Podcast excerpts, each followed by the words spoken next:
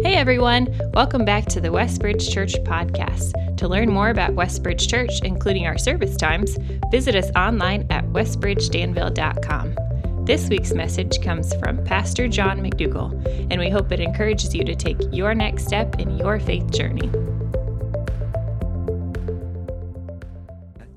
All right, to James we go. James chapter 2 is where we're going to be today. Question as we go there. So the house is on fire. You have 60 seconds to grab what matters most. What do you, what do you grab? It used to be mine goes right to pictures, but all of our pictures are in a digital form now, pretty much on our phone or whatever. So, so what do you grab? 60 seconds, assuming your loved ones and your, your dog made it out. What do you grab? Phone, wallet, keys, the essentials, the bag, the, the purse, your computer, your safe, whatever. But after that, what, what would fall into that category of, of priceless possession? Okay. Panning out now from your house and material possessions, think, let's pan out to our entire life and, and ask a similar question. What, what is what is it in the material realm and immaterial realm that, that you have that, that would fall into the category of priceless? Of this is so valuable, this is a treasure. And it's interesting is to ask that question from God's vantage point. What would He say as He looks at your life? This matters. This is a this falls into that category of, of treasure. We open up our the, His Word, it becomes clear right away. His concern for you, his concern for me, is that, that we would have this and that this would, would be something that we treasure and something that we grow. And it is our faith. You'd say, well, why is that? The, there's many reasons, but one of the most obvious is it's through faith in Jesus Christ that our relationship with God is restored and, and grows, and, and we step into that and enjoy that.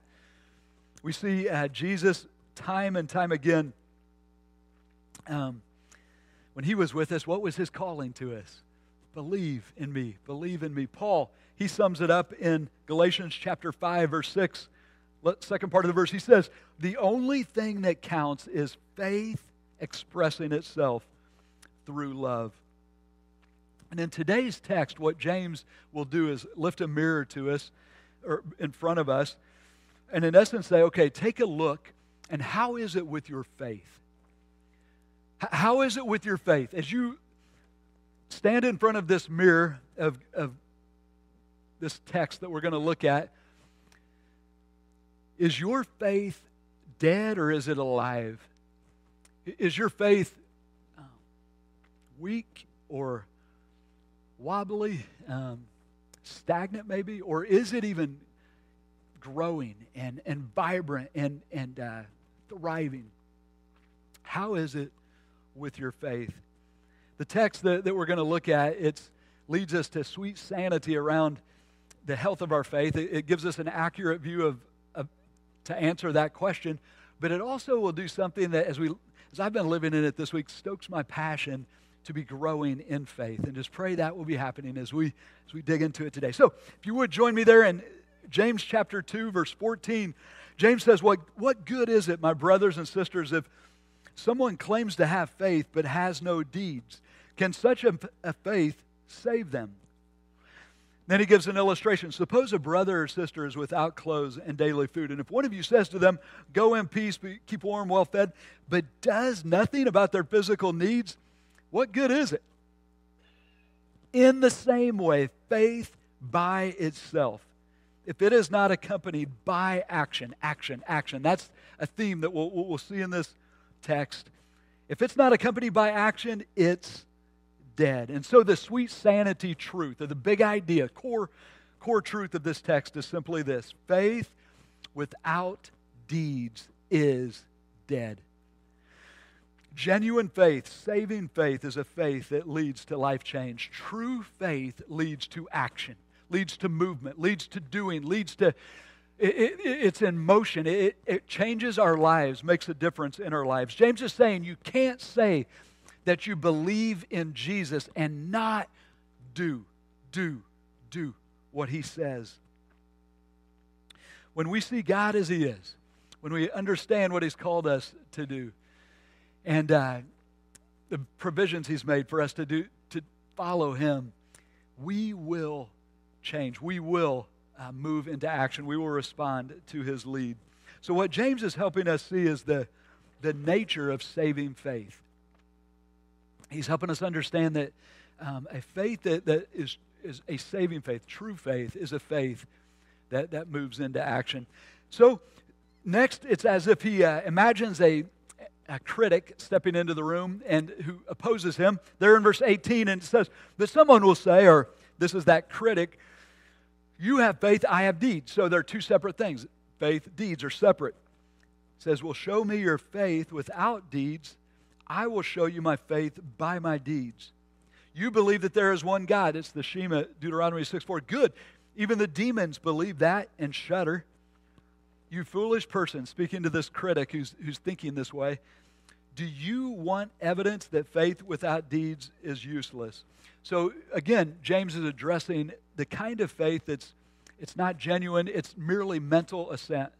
And it's interesting how he pulls the demons up. Demons believe there's a God, but does it change the way they live?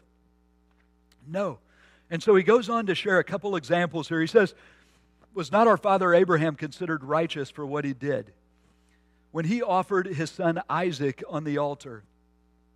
You see at that you, you see that his faith and his actions were working together, and his faith was made complete by what he did. And the scriptures, scripture was fulfilled that Abraham believed God, as, and it was, it was considered, it was credited to him as righteousness, and he was called God's friend.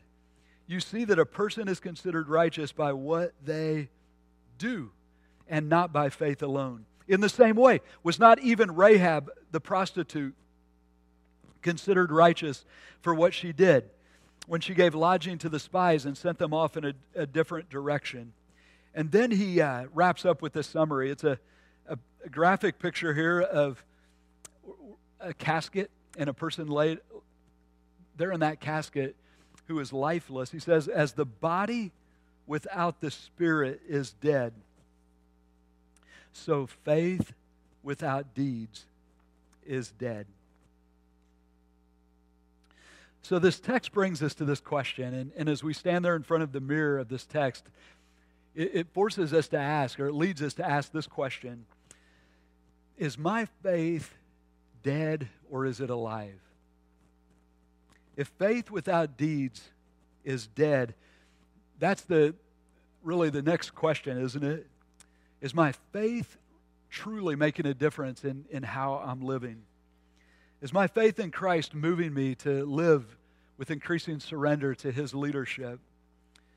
When I do what's wrong in His eyes, according to the Word of God, does it, does it grieve me? Do I repent? And then do I seek to do what's right and to change? Is my faith in Him moving me to acts of sacrificial love and, and to uh, lay down my life for the people around me as He leads me in that? Is my passion to, to do His will?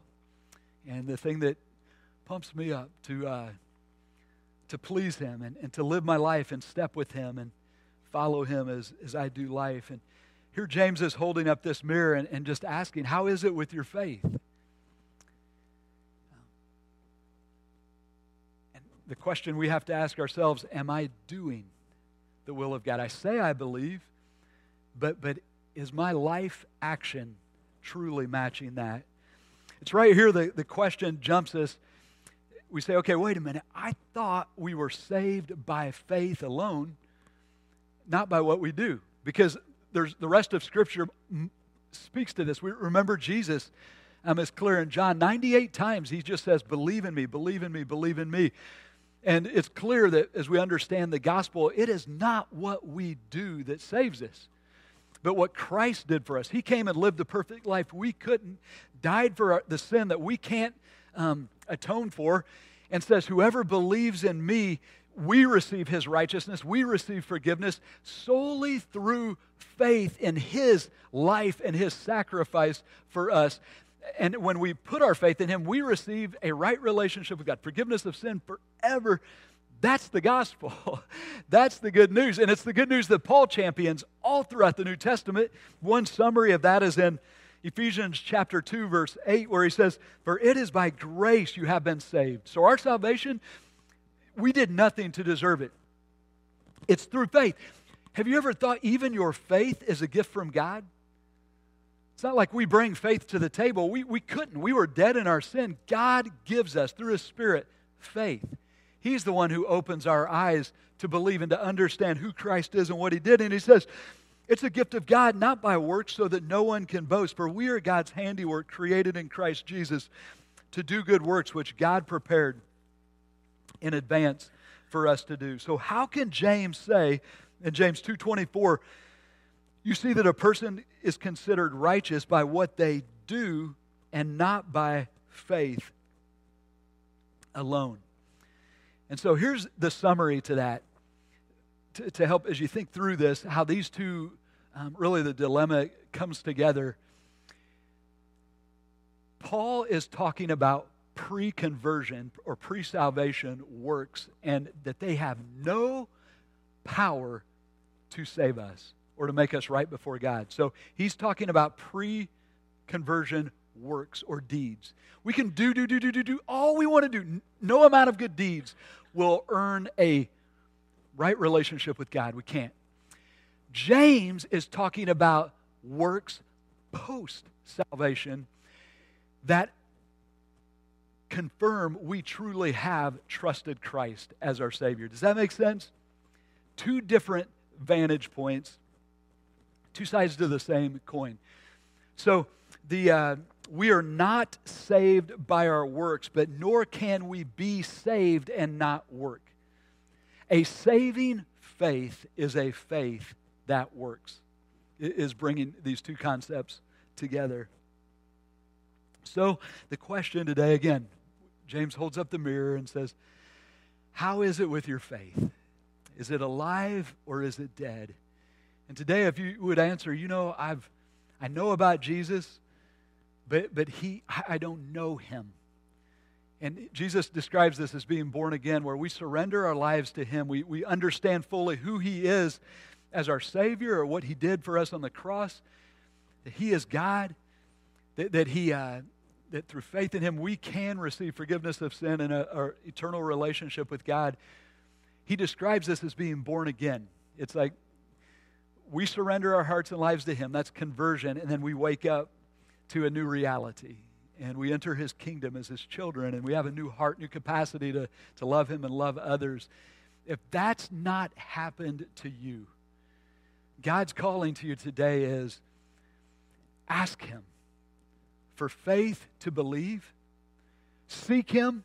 If you have doubts, don't let your doubts stop you. Let them drive you to who is this Jesus? Dig into his word and ask him to reveal himself. And when he does, the next step is simply this not to earn his favor, but to believe. Trust him with your life. Receive the forgiveness of your sin and step into a, a relationship with him, which is the best, um, the treasure of this life. And for those of us, if you're looking at the mirror and you're saying, I have a faith that's alive, the next question is how, how is it with your faith in terms of is it growing? Is it strong? Is it vibrant? Is it alive?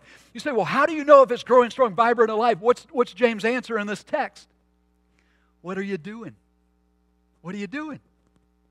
Are you moving? Are you in action? When, when God whispers, and I go, are you going? And you say, well, does this mean I jump up on a treadmill and I've got to just exhaust myself to please God. No, no, no, no, no. That's going back to the law. This means you step into a love relationship with the Creator and you pace with Him. Jesus said, Come to me, all you who are weary and burdened. Burdened from what? It was in the context of the law. Take up my yoke upon me and learn from me, for I am gentle and humble in heart, and you will find rest for your souls. The walk with Christ is an easy walk in that it's spirit led at a pace that's healthy for your body, soul, life relationships that He will guide you in. There may be days He just says, I want you napping today. I want you Sabbathing today. There may be days He says, I want you to go lay it out for me. spend it. But how do we know? Spirit led. Walking with Him. But when the Spirit nudges, go, are you going? I love the, the pictures he gives us of the spiritual life. It says, be led by the Spirit, not, not your flesh. So when the flesh says, I want this, I want, so, say, no, man, I'm going to be, I'm going to live a life of sacrificial love. And when the Spirit nudges me to love, I'm, I'm loving.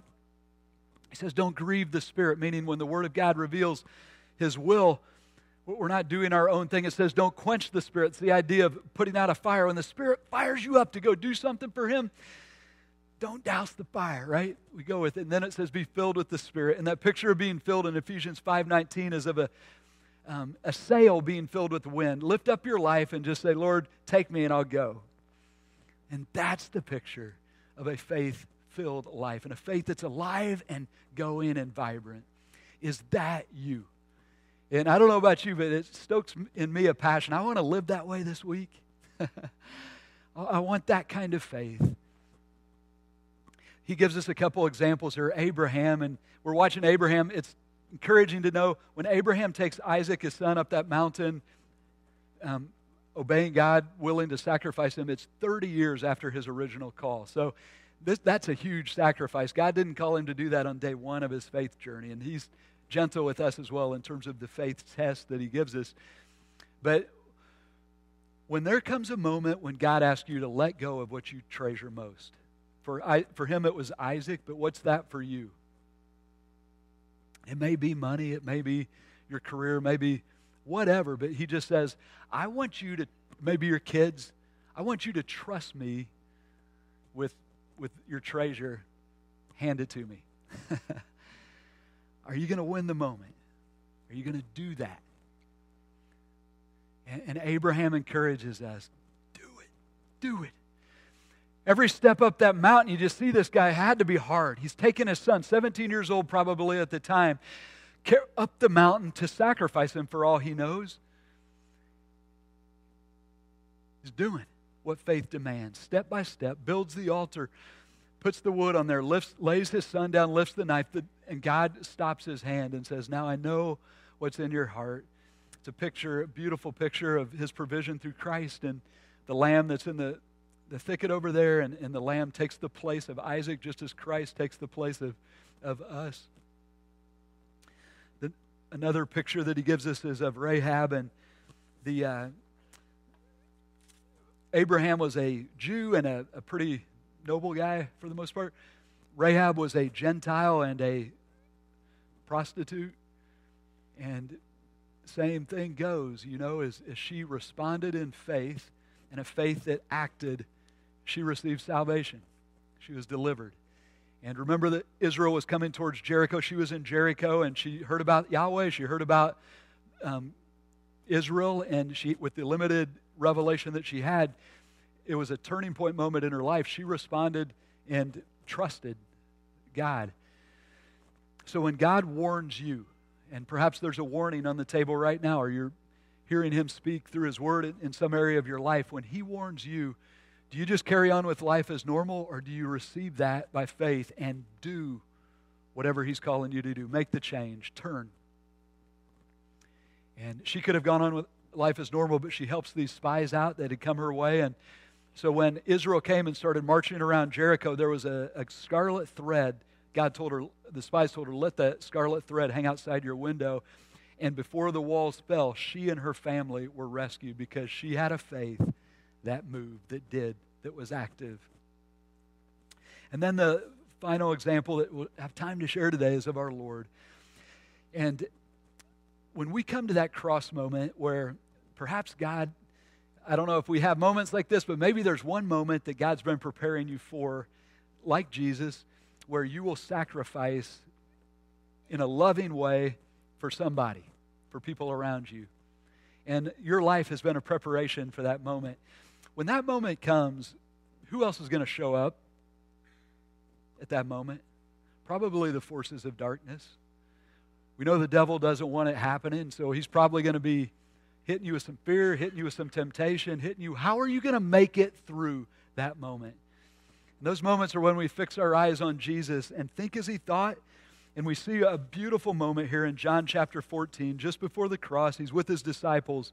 And listen to what he says in verse 30 I will not say much more to you, for the prince of this world is coming. Who's the prince of the world? It's the devil, about to unload on him.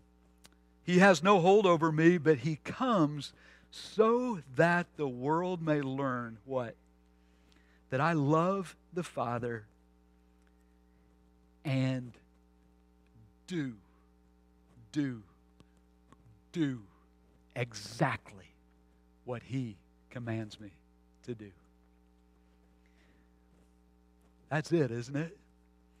And that's our passion. May it be our passion in our lives that our love for the Lord would be lived out with a faith that does what God calls us to do when He calls us to do it. So, the sweet sanity of our text today that James gives us is, is this faith without deeds is dead. And he holds up the mirror and asks, How is it with your faith? Is it alive or is it dead? And, and I hope, pray, all of us would say it's alive, and, but I want it to be growing.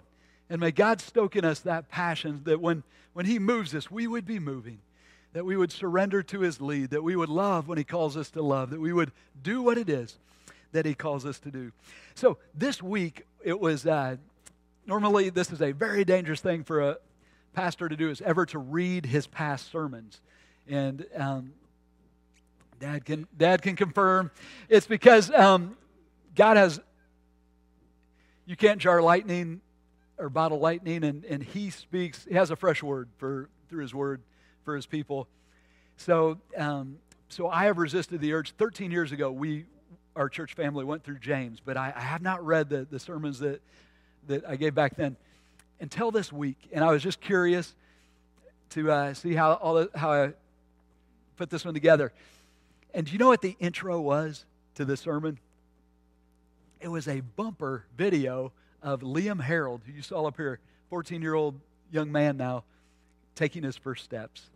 That's how he started the service. Liam, little Liam, just taking his first steps. And now here we are, 13 years later, and he's not just stepping, he's running. I saw him at the uh, cross country meet for Danville. He's running fast, he's running miles. And I thought, what a great picture for us as followers of Jesus and God's vision and passion for you and your faith. That, that we would be growing in it. So that what we were just stepping 13 years ago, now, man, we're, we're, we're hitting it and we're running well. We're running strong for Him. Amen? So, back to the what, what, do you grab if the house catches on fire and you have 60 seconds? I was thinking about that this week, thinking through our house, and there's really not very much that, that uh, can't be replaced. I'm looking through the closet, and there's uh, my all the clothes are good to go except this one. Um, this was on a hanger, and on the hanger is one of my old running shirts that I've attached all the bibs to the races that I've run in endurance races. And when you finish one of those races, they give you a, a, medal, a finisher's medal. So I hung those on there. And then I put on the bib the uh, date and the time and the goal. And I can assure you, it's nothing like the Welties. There's nothing impressive about my dates and times. And, but that hanger called my name. Is like, I'm grabbing this bunch of stuff. And I wondered why. And I think it may be because the, the idea of race and reminds me that the, the meta, it's bigger than life. It's the metaphor of race and life and just how we've been called to run a race of faith. And these things kind of capture that, endure. Um, each new day is an opportunity to wake up, put on the running shoes again, and just go hard after God, faithfully following Christ with his help and with his love. But this, um, you can tell it's very temporary warming garment was given after one of the races, and I was going to throw it away when I got home until I read what's on the front here, and it says, The thirst you feel in your throat and lungs will be gone in minutes after the race is over, but the glory of your finish will last forever. I'm like, yeah. Now, this hanger of stuff that I would save in a fire one day is going to be in a raised truck headed to the dump, right? but guys, the glory that we're running for in this race of faith, the one who lived, died, and rose again, said again and again and again, it is worth your everything. Don't quit. Don't quit. Don't quit. Trust me. Trust me with everything you've got and run on. Amen.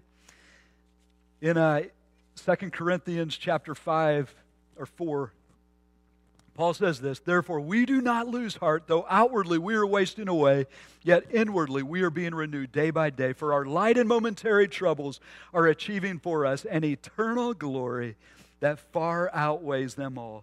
So, we fix our eyes not on what is seen, this passing world, but what is unseen, since what is seen is temporary, but what is unseen is eternal. Today, may we leave this place with the passion to live with a faith that's alive, that's active, that's vibrant, and that's growing. Amen. Amen. Let's pray. Father, we thank you for your word to us today, for this mirror in James to just um, look again at our faith and, and uh, evaluate how we're doing. If someone is here today, Lord, and they're seeking you, I just pray that you would reveal yourself to them and give them faith to believe and to, to begin the journey with you.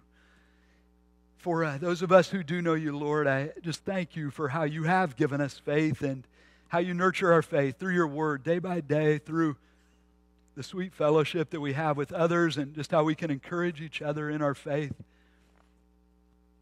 Thank you for the ways that you grow our faith, even through our trials, as we see you provide for us and empower us and give us grace step by step. And then thank you for growing our faith through prayer and, and just being able to talk with you and then watch you um, provide in ways that blows us away so that we can say with Paul, you are the one who gives us immeasurably more than all we ask or imagine.